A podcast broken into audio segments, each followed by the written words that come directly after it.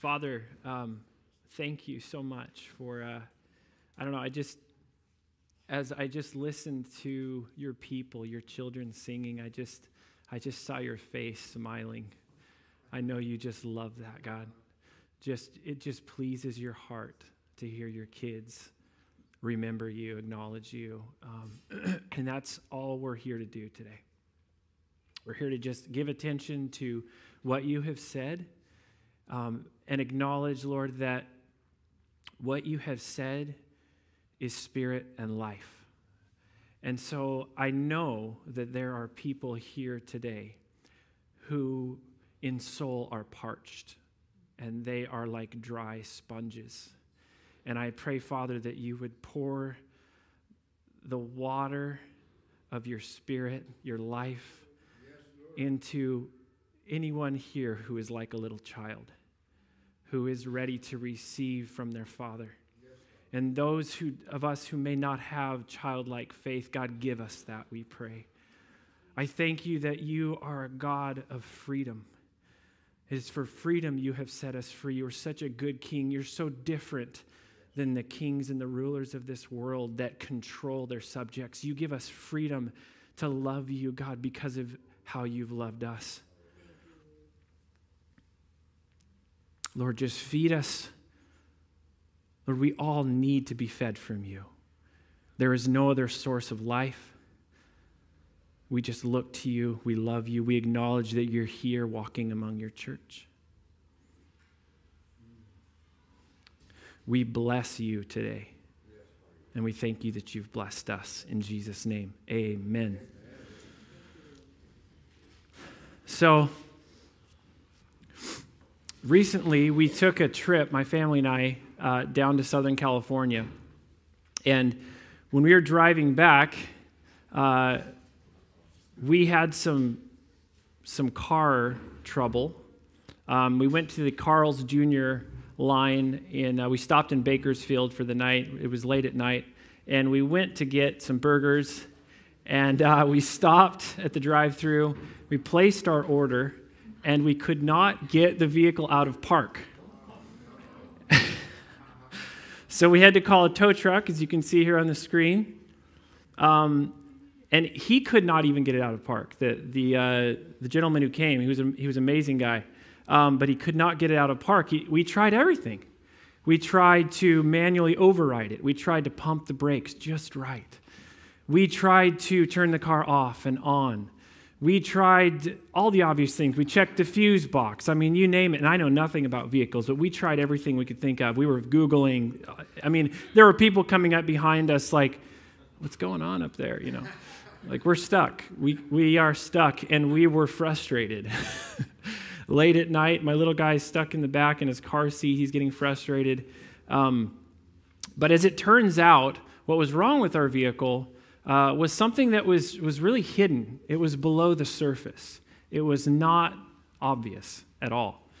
Um, and I had come to find out, come to turn out, uh, not surprisingly, I did not know how to fix it.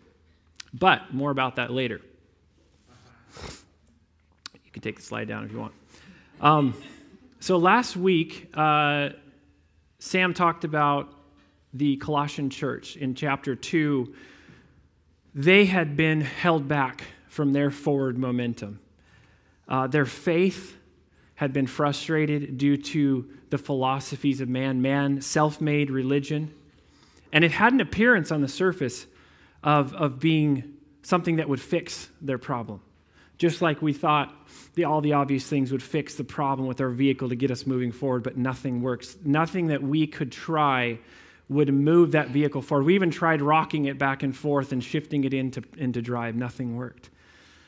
Um, and, and, that is what the Colossian church, uh, almost a picture of what they were encountering. Paul even says at the very end of chapter 2, where we left off last week, verse 23, he says, These philosophies had an appearance of wisdom, but were of no value in stopping the indulgence of the flesh. On the contrary, in reality, they were actually stopping the progress of the Spirit. These philosophies of men that said you need to do more, you need to put more burdens on yourself, you just need to do better. You need more of the law. Come on, get, get your act together. All the obvious things, we're holding them back, we're not working. So we pick up right after that in Colossians chapter 3, starting in verse 1. We're going to read through verse 11. Colossians 3, if you have your Bible, verse 1. Paul says this If then you have been raised with Christ, seek those things which are above, where Christ is seated at the right hand of God. Set your minds on things that are above, and not on things that are on the earth. For you have died, and your life is hidden with Christ in God. And when Christ, who is your life, appears, then you also will appear with him in glory. Put to death, therefore, what is earthly in you sexual immorality, impurity, passion, evil desire, and covetousness, which is idolatry. On account of these things, the wrath of God is coming. In these you too once walked when you were living in them, but now you must put them all away anger, wrath, malice, slander, and obscene talk from your mouth. Do not lie to one another, seeing that you have, past tense, put off the old self with its practices. Verse 10 and have put on the new self, which is being renewed in knowledge after the image of its creator. Here there is not Greek and Jew, circumcised and uncircumcised, barbarian, Scythian, slave, free, but Christ is all and in all. So I'm going to sum up this whole passage for you in one sentence. The more you crave Christ and the things that are truly out of this world, the less you will idolize anything worth less here in this world. I'm going to read that again. The more we crave Christ and the things that are out of this world, the less we will idolize anything worth less here in this world. That is this passage, these verses, in one sentence.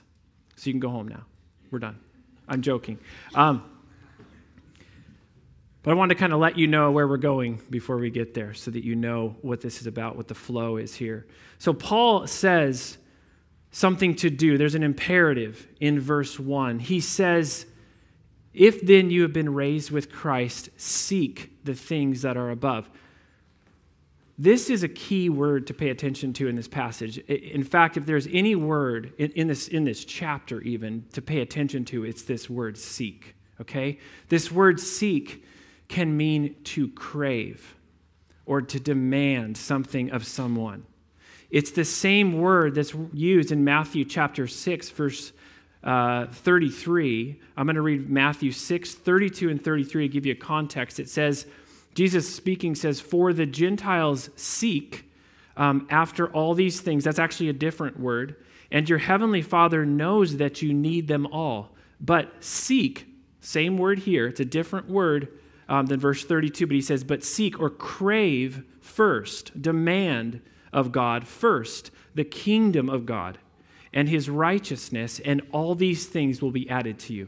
So that's what Strong's Concordance says. That word, Uh, kind of expanding on the meaning of it, to seek means to crave something, to long for something. But the reason I read that passage because in Matthew 6, verse 32, the word seek, when Jesus says, the Gentiles seek after these things, the things that are of the earth, that's a different word. It also has to do with craving, but it has to do with also clamoring and wishing for something. But there's no, there's no one that those who don't know Christ are seeking these things from. They're just clamoring, they're wishing, they're hoping for things that it's like sand just slipping through their fingers. But this word seek that's used in this passage is to seek something or crave something from someone. Do you get that? It's a difference. To seek something from the source, from the giver of that gift. That's what Paul is talking about. He says, Seek, crave those things that are above. What's above? Who's above? Where Christ is seated at the right hand of God. Martin Luther said, I would rather be in hell with Christ than in heaven without him. Because Christ is heaven, and without Christ, there is no heaven. Without Christ, we have no entrance into heaven. Jesus is everything. He's the, he's the hinging point on all of history, all of creation. He is the only source of life. He is the creator of the universe. He is the creator of our lives.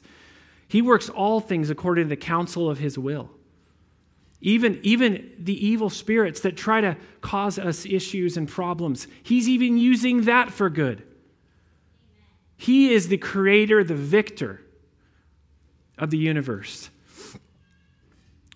And he says, Seek those things which are above, where Jesus is seated right now at the right hand of the Father. There is nothing that satisfies down here. If you don't know that, it's true. You will find it. There is nothing that satisfies. Um, Psalm 63, verse 1 says, David, just pouring out his heart to the Lord, he says, Oh God, you are my God. Earnestly I seek you. My soul thirsts for you. My flesh faints for you in a dry and weary land where there is no water. So I have looked upon you in the sanctuary, beholding your power and glory, because your steadfast love is better than life. My lips will praise you, so I will bless you as long as I live. In your name I will lift up my hands. My soul will be satisfied as with fat and rich food, and my mouth will praise you with joyful lips when I remember you upon my bed and meditate on you in the watches of the night. For you have been my help. Nothing down here. And in the shadow of your wings I will sing for joy. My soul clings to you. Your right hand upholds me. So Paul says, Seek those things which are above. But in contrast, he says, Don't seek those things. Don't focus on the things that are on the earth. Verse 2 Set your minds on things that are above, not on things that are on the earth. Paul has been talking in chapter 2 about things that are on the earth. He went at length to talk about self made religion, philosophies of man, ideas, and mindsets that are of this world, right? And then in chapter 3, he's talking about, uh, as we just read, which we'll get to in a minute, um, earthly things that come out of our mouth earthly ways in which we act, right? And Paul says, don't focus on those things. Don't strive for those things. Don't set your mind or your affections, your, your attention, your focus on these things, but on Him and those things. Now, that doesn't mean you've heard the saying, you're so heavenly minded that you're of no earthly good. That's garbage. This actually says to the contrary that the only way to be of any earthly good is to be heavenly minded. It's exactly what it says. That doesn't mean we sit in our ivory towers and in our um, as a monk and, and we don't hang around with people. That's not what it means. But to set our minds upon the reality of the unseen is what changes what we do see. When we, when we set our minds on what we cannot see and what is eternal, the eternal comes into the temporal. Do you understand that? God, God allows us who are temporal beings to see a glimpse into what will be and already is eternally in place, firmly in place, because everything we see is crumbling, including this body. Okay? So, Paul doesn't stop there, though. He answers the question why should we do this? Why should we set our, our minds on heavenly things, on things that are above, where Christ is seated? How is that possible? To, to answer it, it shortly, in a word, it's because there's a new life or a new nature in us. That's what he says here. Because of the new nature that's in us, is how we are able to do what's impossible otherwise. Because of this new life that's been born because of the life of God who lives in us, that's how we're able to and why we should. It, it, what's inside us as Christians is so much more valuable um, because it's Jesus that's in us than anything we can see, touch, feel, right? So he actually gives three different um, realities, if you will, here in these first four verses to draw us attention to, to make the point for why it's so important and how it's possible to set our mind, our affections eh, on things above and to hunger for those things. Number one, we're, we've been raised with Christ, past tense. Number two, we've been seated with Christ presently. And we will be seen with Christ or appear with him in the future. And that future is coming soon. We've been raised with him past tense. We're seated with him presently, and we will be seen with him soon in the future. We're going to drill into those and dig into those a little bit. So, um, first, we've been raised with Christ. We have been raised up. Um, as I was praying this morning, I added this to my notes actually um, because I didn't want to miss it. But as I was praying this morning for, for the sermon at, at my house with my wife, um, I just got this, uh, this picture of. Um, try not to cry. Um, this, this was me once, many, uh, many years ago, most of my Christian walk, in fact. Um, but maybe some of you can relate to this. I feel like many believers walk around in this life under a, a cloud, a cloud uh, that's not real, a, a, cloud of almost condemnation, a cloud of, of feeling like they are not new, okay? Um, but in reality, it's just vapor. It's, it's not reality. But, but Paul says, actually, you've been raised up above that cloud, if you will. We've been raised up above that cloud. We are, Ephesians says, we've actually been seated with Christ. He's there, but we're also there somehow, mystically. We're seated with him presently. Um, it says, You have died, past tense. It's actually, if I'm not a Greek scholar, but this is in what's called the aorist tense, which is essentially the past tense. There's no perfect equivalent for it in the English, or so the scholars tell me. but uh, it's in the aorist tense, which is past tense. You have died. It's a past tense thing for a believer. Um, and, and it's, it's as if we've been decoupled. Our old man has been decoupled from this shell of a body. When you believed in Jesus, the old inward nature got separated and it died. It got killed. Because it says we've been raised with Christ. You can't be raised from the dead if you haven't died first, right? Yes. So when we believed in Jesus, our old nature doesn't feel like it, okay? I'm just saying, but it does say it here. It actually died.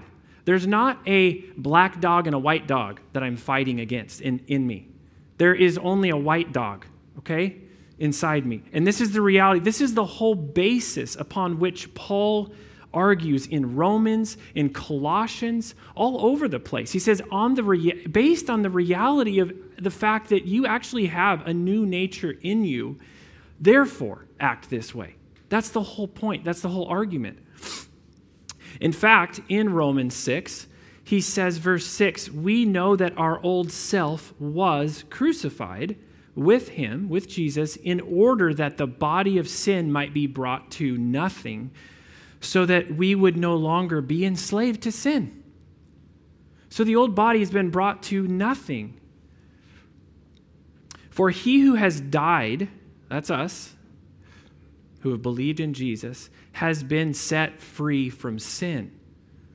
Bible says for freedom we've been set free. Okay? The, the, the word sin and law are used interchangeably in Romans 5, 6, and 7. They're used interchangeably. Um, and so the, the, the, law is what we've been set free from. And, and the power of the law is, is uh, power uh, over us of sin is tied to the law.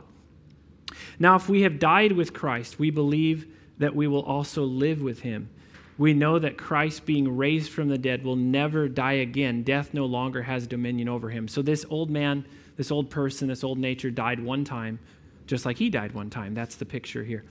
Um, In Ephesians 2, it says, And you were dead in trespasses and sins. Again, were. Ephesians 2, verse 1.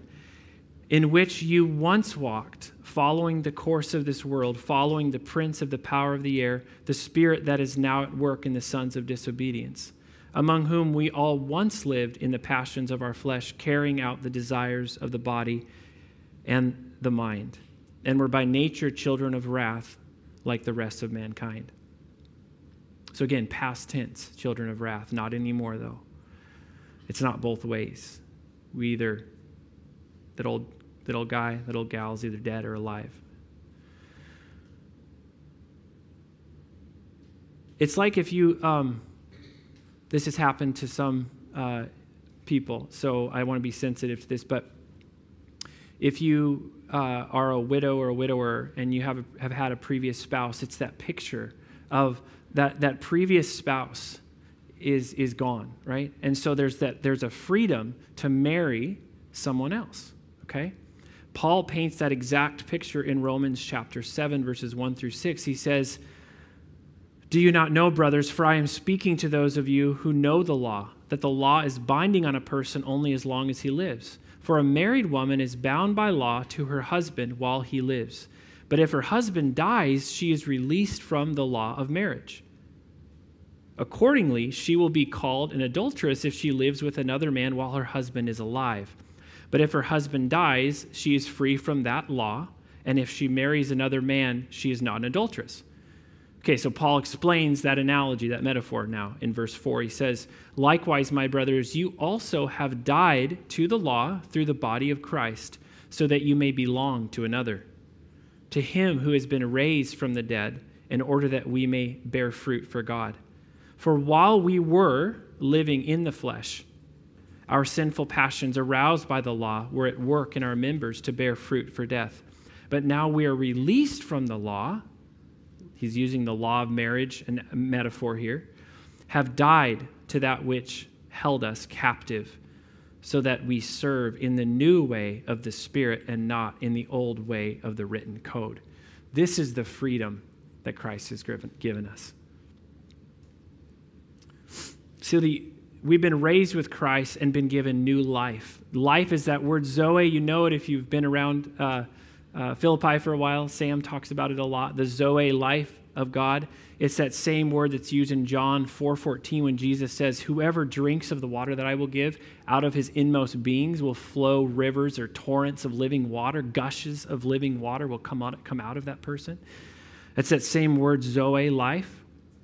Um, so Paul speaks of that. That's the first reason a reality why we should set our minds on things above, because we've been raised. We actually are above, uh, spiritually speaking, sitting seated with Christ. Um, in Psalm 110, verse 1, it says, uh, the Father speaking to the Son, a psalm of David, the Lord says to my Lord, Sit at my right hand until I make your enemies your footstool. So it speaks of the authority. The fact that Christ is seated, of course, at the right hand of God is a picture of his authority. He's finished the work God had for him, and now he's seated on a throne of dominion, right, as the king, eternal king. It also speaks of God's kindness toward us. Again, I've referenced it a few times already, but in Ephesians 2, verse 4, it says, But God, being rich in mercy, because of the great love with which he loved us, even when we were dead in our trespasses, trespasses or sins, he made us alive together with Christ. By grace you've been saved and raised us up with him and seated us with him in the heavenly places in Christ Jesus.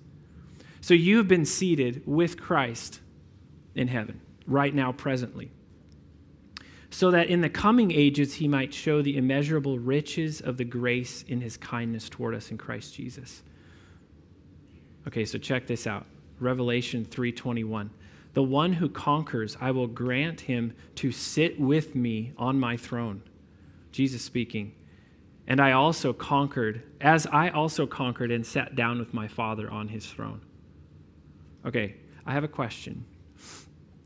See if you can figure this out.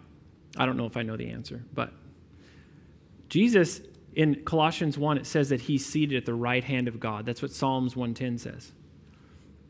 But Revelation says he sat down with his father on his throne, on his father's throne. and that we're going to be seated with Christ on his throne. How can he be on the Father's throne and his throne? I don't know, by the way. But I do wonder. We are his children. And I wonder if when Jesus returned to the Father, he's like, Come here, son. Come up on my, my chair. Come up on my lap. I've missed you.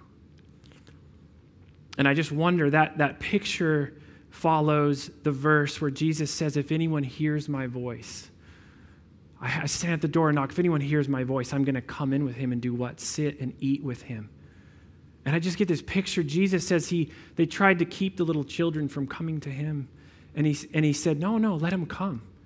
He said he took him up on his lap and he blessed them.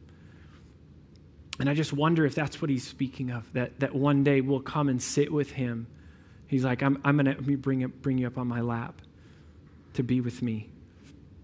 And he's going to show us his kindness in all of this. How is it that we, we, we know we, right? That we could sit with him on his throne. I mean, that truly is kindness. Like, we don't deserve that. We, we really don't. Um, he is the authority, He is the king. We're not. We never will be. But to let us come up with Him and sit on His lap or whatever, I don't know how we're going to sit with Him, but we get to do it. So we're seated with Christ presently. The third reality that Paul brings out here in these verses is we will be seen with Him in the future. Uh, in 2 Corinthians 4, it says, verse 16, so we do not lose heart. Though our outer self is wasting away, our inner self is being renewed day by day. For this light momentary affliction is preparing for us an eternal weight of glory beyond all comparison, as we look not to the things that are seen, but to the things that are unseen, right? Things that are above. For the things that are seen are transient or, or passing through, they're not eternal, but the things that are unseen are eternal. This is not something that everyone understands. It says here that it's our life is hidden. It's hidden with Christ and God.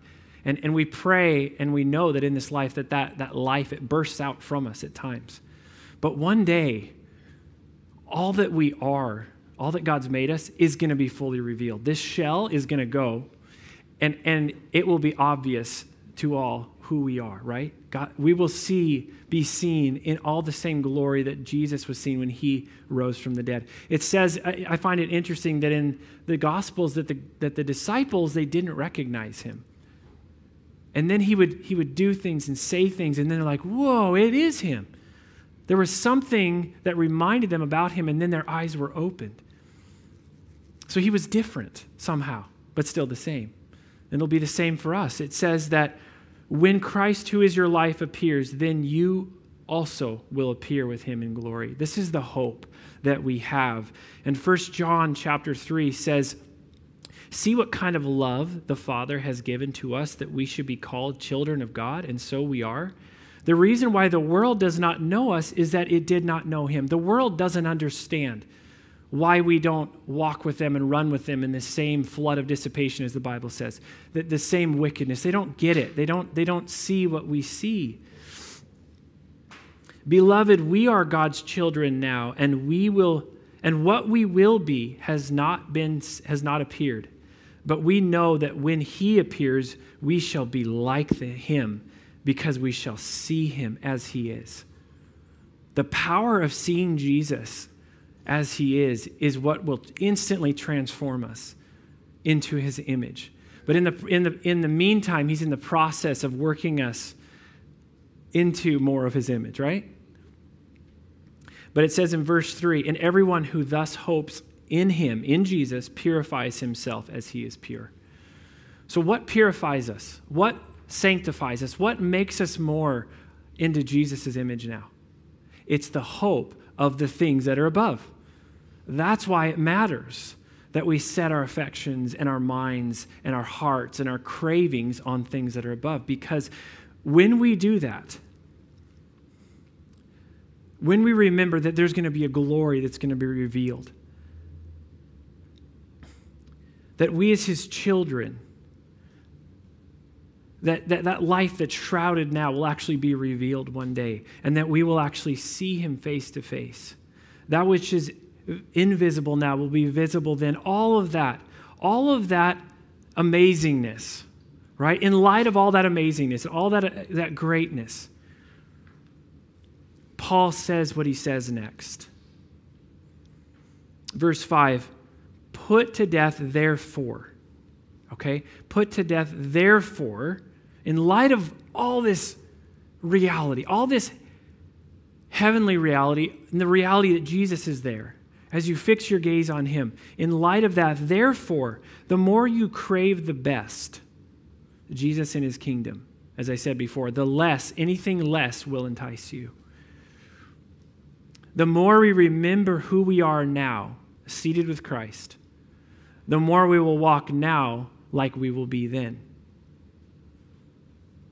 If you're alive, don't live like you're dead, right? If we're alive, we shouldn't live like we're dead. How many of you remember the story of Lazarus?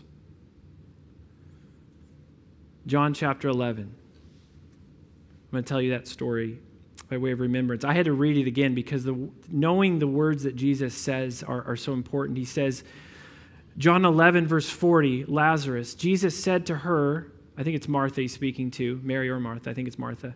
Did I not tell you that you, if you had believed, you would see the glory of God? So they took away the stone where Lazarus was dead in the grave there. And Jesus lifted up his eyes and said, Father, I thank you that you have heard me. I knew that you always hear me. But I said this on account of the people standing around, that they may believe that you sent me. When he had said these things, he cried out with a loud voice, Lazarus, come out. The man who had died came out, his hands and feet bound with linen strips because he'd been dead. And his face was wrapped with a cloth because he'd been dead. And Jesus said to them, Unbind him and let him go. This is a picture of what has happened to us. It's, it's time to take off the grave clothes. Amen. They stink and they don't fit us anymore, and they're restrictive. They're, they're not ours they're, they're owned by a body that's dead, a spiritual body that's dead. We're free. Galatians 5, verse 1. For freedom, Christ has set us free. Stand firm, therefore, and do not submit again to a yoke of slavery. Sadly, the enemy has used man made philosophies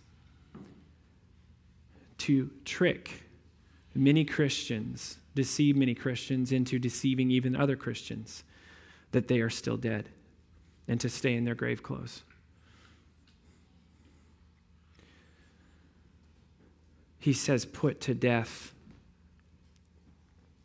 Therefore, since you've been raised with Christ, what is earthly in you sexual immorality, impurity, passion, evil desire, and covetousness, which is idolatry. On account of these things, the wrath of God is coming. So to put to death means to deprive it of its power. So here's the cool thing.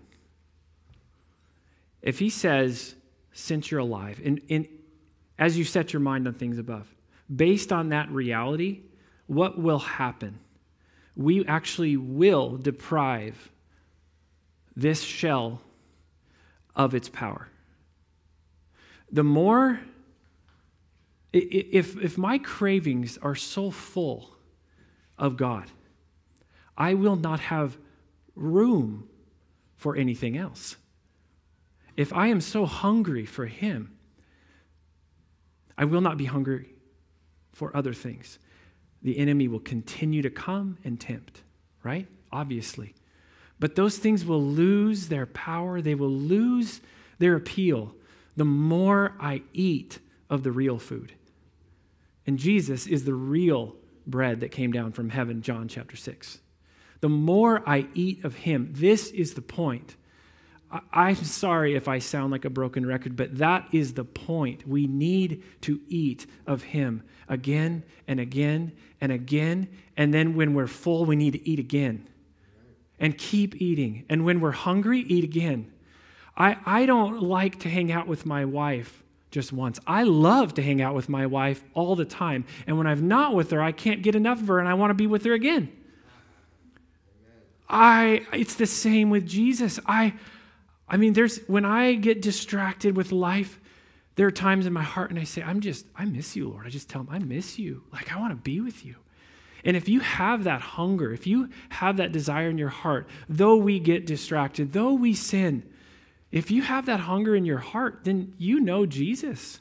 If you have a hunger for him, then you are his. If you know him, then you know him and you know what it's like to be with him and you've tasted of him. And once you've had an amazing steak dinner, McDonald's doesn't sound good anymore. Uh, you know? But if, but if I'm filling my, my gut with Cheetos all the time, I have a sensation. Do you know that they spend million companies spend millions of dollars to formulate food so that you so it's to this what they call literally it's the thing a bliss point. They formulate food in its texture its taste the amount of salt and sugar they put in it. They don't want to put too much salt or too much sugar or too little amount of any of those things. They, they said that cheetos the puffy cheetos are like the ideal bliss point food because it tricks your mind into thinking that you're actually not intaking calories, so you just could eat forever. Um, it's not really, you know, you're not really getting any nutrients, hardly any, right? But you just can't stop. I mean, it's like, I want more. You know what I'm talking about. How many of you have uh, done better with, with Corona with your eating habits? And I'm, by the way, before you answer, I'm going to say I've done worse, at least at the beginning.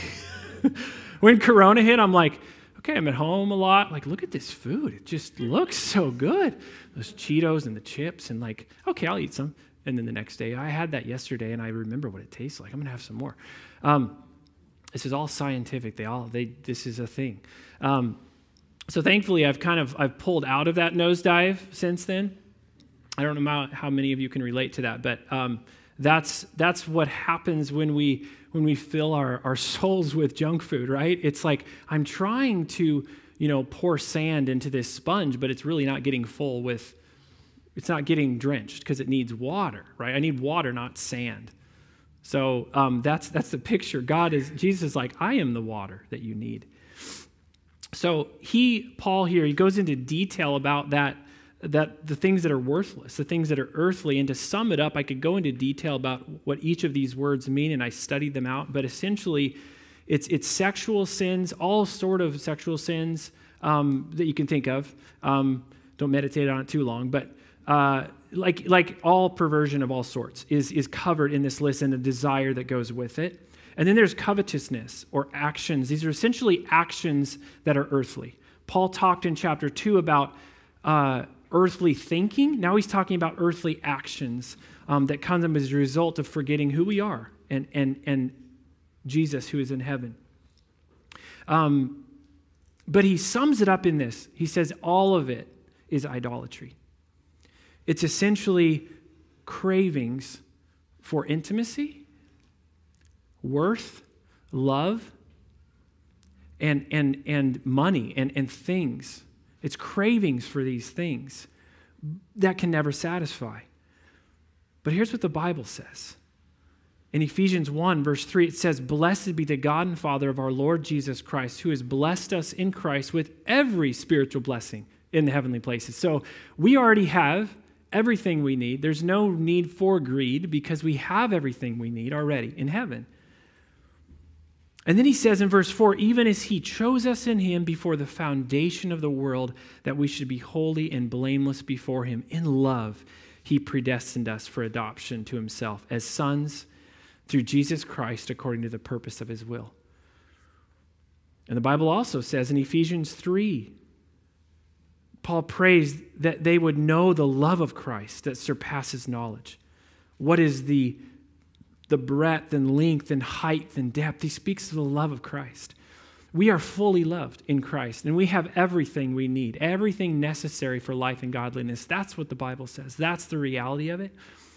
So if you're, when you're tempted, if, if you're tempted to engage in sexual things that are, that are wrong, that are outside of marriage and the design that God had created, to seek after the things of this world, simply go back to the reality that's right here in the Word. and come back to Jesus and be just washed again and reminded of his love that he has and that he's given you everything, all the riches of heaven are yours.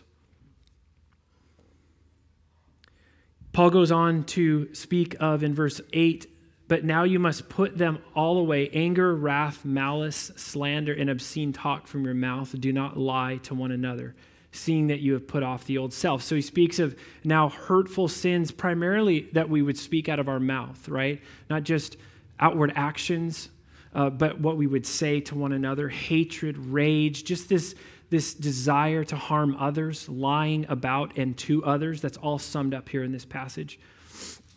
But notice the, the tense that he uses over and over again.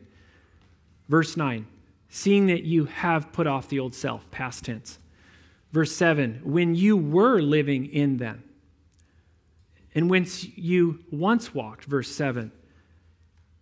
Hey, but now we get to walk by the Spirit and we will not carry out the desire of the flesh galatians 5.16 it says when we walk by the spirit and we have the Spirit, we will not fulfill the lusts of the flesh.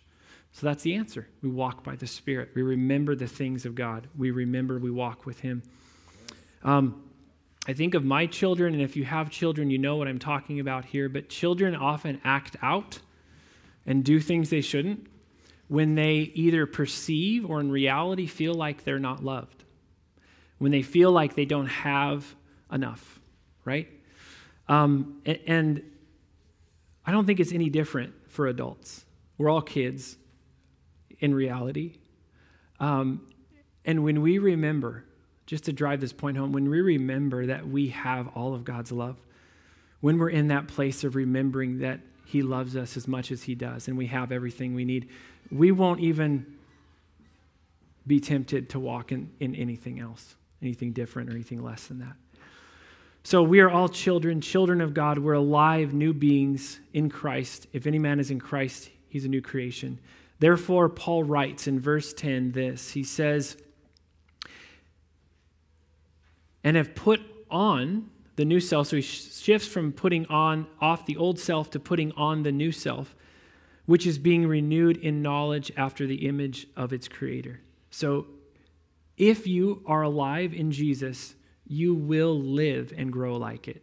it. It will just be a reality because that's what he says. He says, You are, or um, the new self is being renewed in knowledge. But he says, Put off, or put on rather. It's the same word that's used in Ephesians 6. You guys know the spiritual warfare passage, right? It says, um, uh, put on the full armor of God. It's that same, it's that concept of sinking into God's armor. Um, and one of the pieces of armor is the helmet of salvation.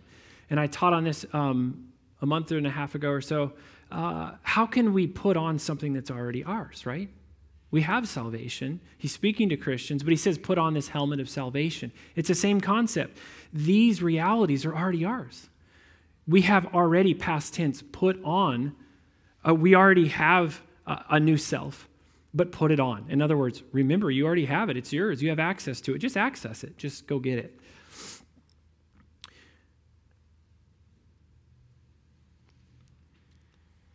In 1 Corinthians 15, Paul gives a picture of, of what this is, what's going to happen here. He says, we, be, We're being renewed in the knowledge after the image of our Creator. 1 Corinthians 15 53 says, For this perishable body must put on the imperishable, and this mortal body must put on immortality. When the perishable puts on the imperishable, the mortal puts on, the, on immortality, then shall come to pass the saying that is written Death is swallowed up in victory. So, translated, this shell has to be swallowed up in life because that is what God has dictated will happen, and because the Son of life lives in us. Okay, so that will happen. That is a promise, that is a fact, that this old body will be swallowed up. This, this body that's going to die, and everything with it that's of death will go to the grave. But God's new, we will be clothed in this new life, this new body that He has for us, and we will all will see it. Uh, skipping down to verse 58, Paul says, Therefore, my beloved brothers, be steadfast, immovable, always abounding in the work of the Lord, knowing that is in the Lord your labor is not in vain. So, again, same thing. Based on the reality that you, you have a new life that's going to be fully revealed, it hasn't been revealed yet. In light of that, walk like Jesus. Who is our new self supposed to look like? Jesus, our Creator. Colossians 1 says he is the image of the invisible God.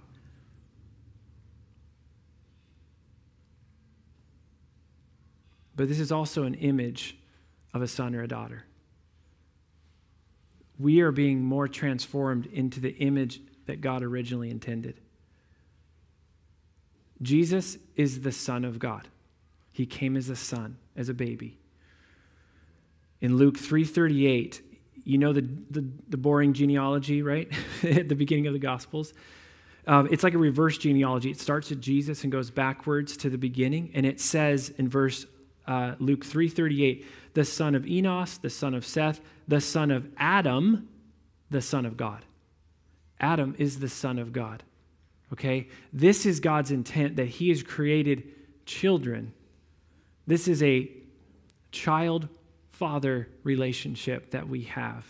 That is the image we, he is putting us into. And it's important to note that because it says in Ephesians 5 1, be imitators of God. If you know the verse, what's the rest of it say? Be imitators of God as what? Beloved children. We are to imitate God as his children. So think about that. Our children imitate us if you have children, you know what I'm talking about. We are to imitate him. Jesus was the Son of God. We are to imitate Jesus. So the more we become like him, like God, the more we will look like Jesus, the more we will think like Jesus, the more we will talk like Jesus and do the things that he did when he walked this earth. We're to imitate God as dearly loved children. And it says we're being renewed in knowledge. So it's not just, um, this speaks of an accurate representation of who Jesus is accuracy or authenticity. Okay? So he says you're being renewed, what? In knowledge after the image of its creator. In knowledge, the reality of who God is is being formed in us. And even though it feels sometimes like we might not be progressing, we might not be coming more like Him, we are. If we zoom out, if we're children of God, this is a promise. It says that we are being renewed. But it's invisible, so it's hard, it's easy to miss.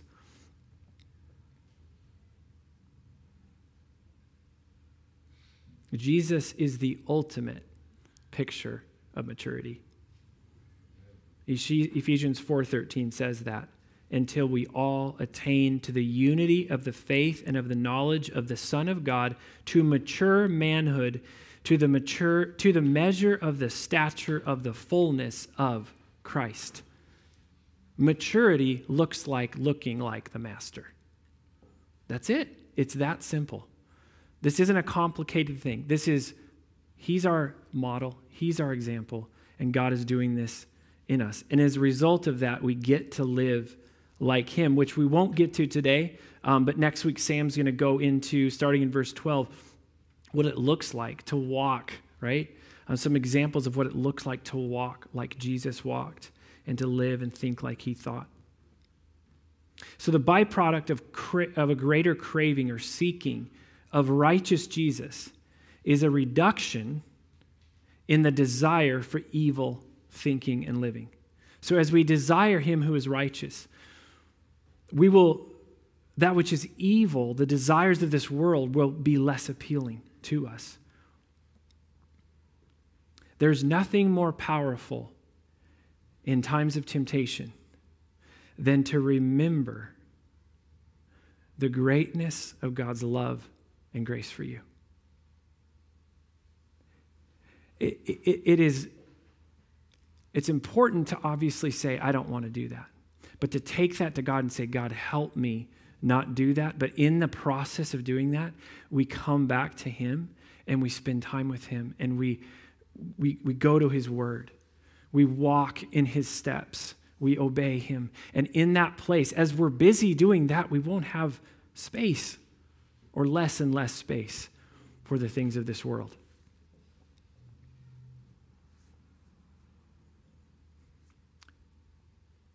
I'm going to say that one more time. There is nothing more powerful in times of temptation than remembering the greatness of God's love and grace for you. It, it, I have heard so many Christian pastors over the years, not in recent years, thankfully, but, but over the years, basically downplay grace. And, and they're like, you can't, you got to be careful. You teach too much on grace, and people are just going to sin it up. Can I read to you Titus chapter 2, verse 11 through 15? It says, For the grace of God has appeared, bringing salvation for all people. This grace of God has made, been made available to everyone. What does it do? Verse 12. Titus 2, verse 12 says, The grace of God that's appeared to us is training us to renounce ungodliness and worldly passions. It's exactly what this passage, Colossians 3, is saying. It is the grace of God that trains us to renounce ungodliness and worldly passions and to live self controlled, upright, and godly lives in the present age, waiting for our blessed hope, the appearing of the glory of our great God and Savior Jesus Christ. 1 John 3 He who hopes thus purifies himself as he is pure. Same thing. Verse 14, who gave himself for us to redeem us from all lawlessness, past tense, and to purify for himself a people for his own possession who are zealous for good works. Declare these things, exhort and rebuke with all authority, let no one disregard you. So we are to share these things, even though it feels uncomfortable to say, when someone is tempted in sin and in the middle of that place, it feels weird to say, just remember Jesus loves you. What? But that's what we need. When my little five year old is acting out, that's my first clue to say, Am I showing him enough love? I get the little guy, we go do something, we play together, go to the park, come back. He's a different person. Imagine that. I didn't, I didn't school him on what he needed to do and not do. Maybe later. And there's a time for that. I'm not downplaying that. But there is nothing more powerful to change a person's life than the grace of God. It is the kindness of God that leads us to repentance. Repentance means turning. So when you find yourself in the place of temptation, remember that the grace of God has washed away all your sin, past, present, future, and revel in that. And just meditate on it, even if you don't feel like it. Even if you don't feel like you deserve it, just believe it. It might hurt. It might feel contrary, and it f- probably will feel backwards to think that way when you have just sinned. But remember that because his blood actually was enough. It says, when sin abounded, grace abounded all the more. It was actually more than enough. His grace overflows beyond and above to cover our sin. Should we continue in sin that grace might abound? Of course not. We know that. That's basic. But remember his grace. And that will draw you to his face. And when you see his face, you will be changed. Because in his face is love for you.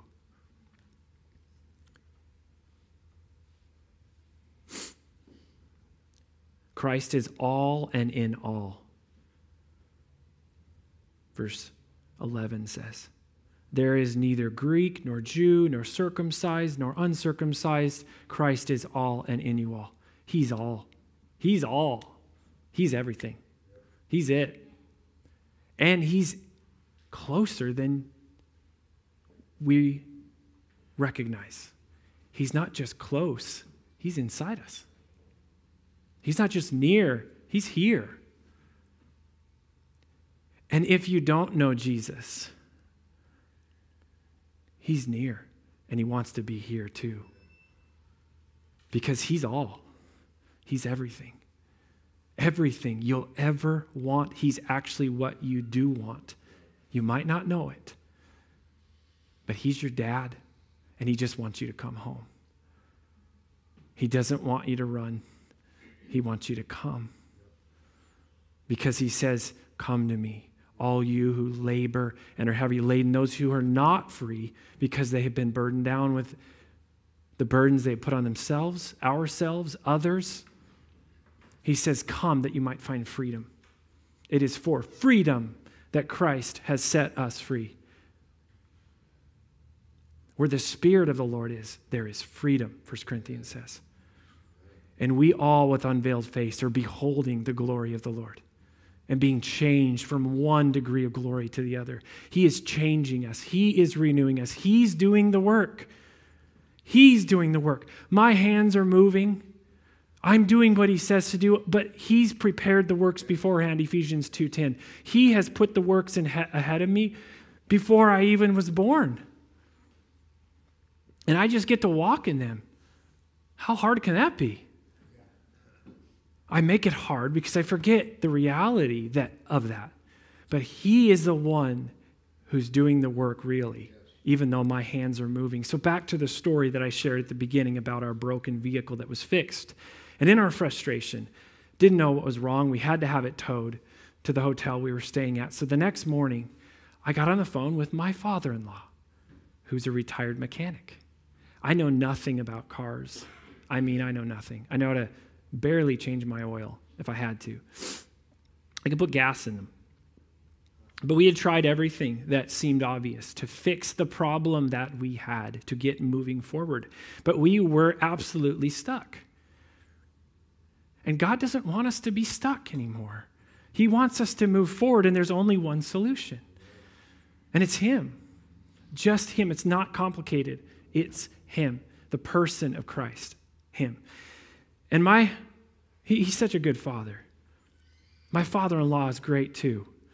So I called my father in law, video call, and I'm like, um, I don't know what to do here. He's like, okay, show me under the hood or underneath the, the driver's side. So I'm under, I'm literally on my back and I'm trying to like show him what's all these parts. I didn't know what any of them were.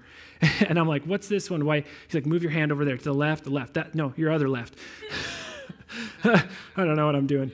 So he's like, that's the thing that's broken, that, that sensor. I'm like, oh, it's a sensor? He's like, yeah, that sensor. Your brake lights aren't working. Probably, yeah, they're not working. Yep, your cruise control's broken. Um, and you can't move out of park. It's all related to this one single sensor. I'm like, you're kidding me. Like, r- just a sensor? So, good for me, he had the knowledge, the expertise, my father in law, to fix the problem. And he was just a phone call away. And he walked me through it. And then he texted me. And, and, it, and it actually just it got, it gave me a picture of the, the Father, our Father. He said, Man, you did such a good job. You're, great, you're a great technician. And I was like, Really? No. I said, You're the master technician. I didn't do anything. I just moved my hands and did what you told me to do. And I got in the car and I'm like, It's in park and I've been keeping the thing in neutral and doing the parking brake because I'm afraid to put it out, take it out of, uh, um, sorry, put, take it out of neutral because I'm like, I, what if we're going to get stuck if I put it back in park? And he's like, trust me, you're going to be good. It'll work. I'm like, are you sure? Like, are you sure I'm not going to get stuck here and have to call a tow truck again to go from Bakersfield to uh, Grants Pass, Oregon? He's like, trust me. I'm like, okay. So I put it to drive and park back and forth, back and forth, and it works. So I had to lean on his understanding in that moment. And it was just a beautiful picture to me that I really didn't do anything. I just did what he told me to do. He had the expertise, he had the knowledge, he had the fix. It was all hidden in him, in his, in his mind. And this, all the treasures of wisdom and knowledge are hidden in Jesus. And he says, just come. The Proverbs speak of it, it's, the, it's the glory of kings to seek out a matter. It says that God stores up sound wisdom for the upright to those who search for wisdom as for hidden treasure. He's our treasure. But we got to seek him. We need to hunger for him and come to him because it's in his presence that we get the reality of heaven. Outside of his presence, there's things that I cannot see, that I do not understand. If I literally just reading a book alone and not engaging my heart isn't enough. The Pharisees knew the Bible better than anyone and they didn't get it. Jesus said in Matthew chapter 11, Thank you, Father, that you've hidden these things from the wise and learned and revealed them to little children. We're just kids. He said, Just come. I need you. I need you. I don't know what to do. I don't know how to fix this problem. I don't know how to move forward from this place. I am under this cloud stuck. And he's like, I got it. Just come. You don't need a complicated strategy. You just need me.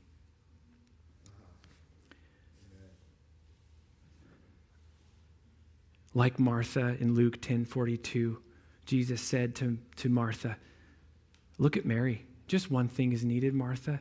Just sit and look at me. Mary was so busy doing a bunch of stuff, trying to fix whatever problem was inside her at the moment.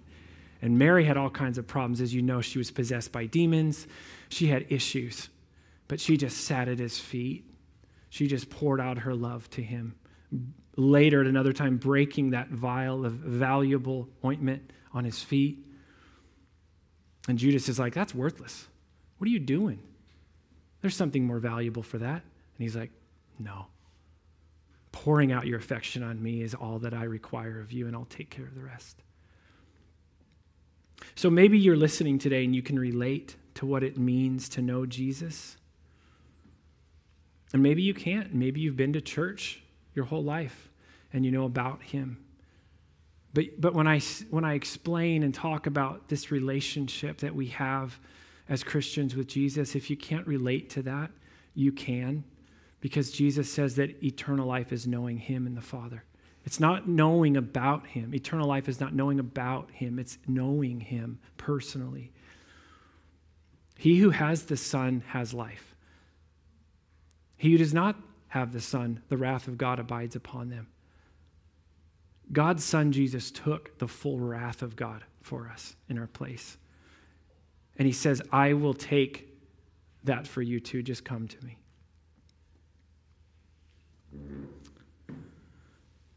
So if you know Jesus, great. If you don't know Jesus, if you don't have him and you sense that God's Spirit has been speaking to you, whether you're watching online or here in person, all that it requires is just a decision, a choice to say, I believe, I trust in you. Whoever calls upon the name of the Lord will be saved, it says coming as a little child. It's that simple. And crying out for help. And He will save you, and you will know Him, and He will put in you Himself a new life, eternal life. Thank you, Father, for the reality of your life.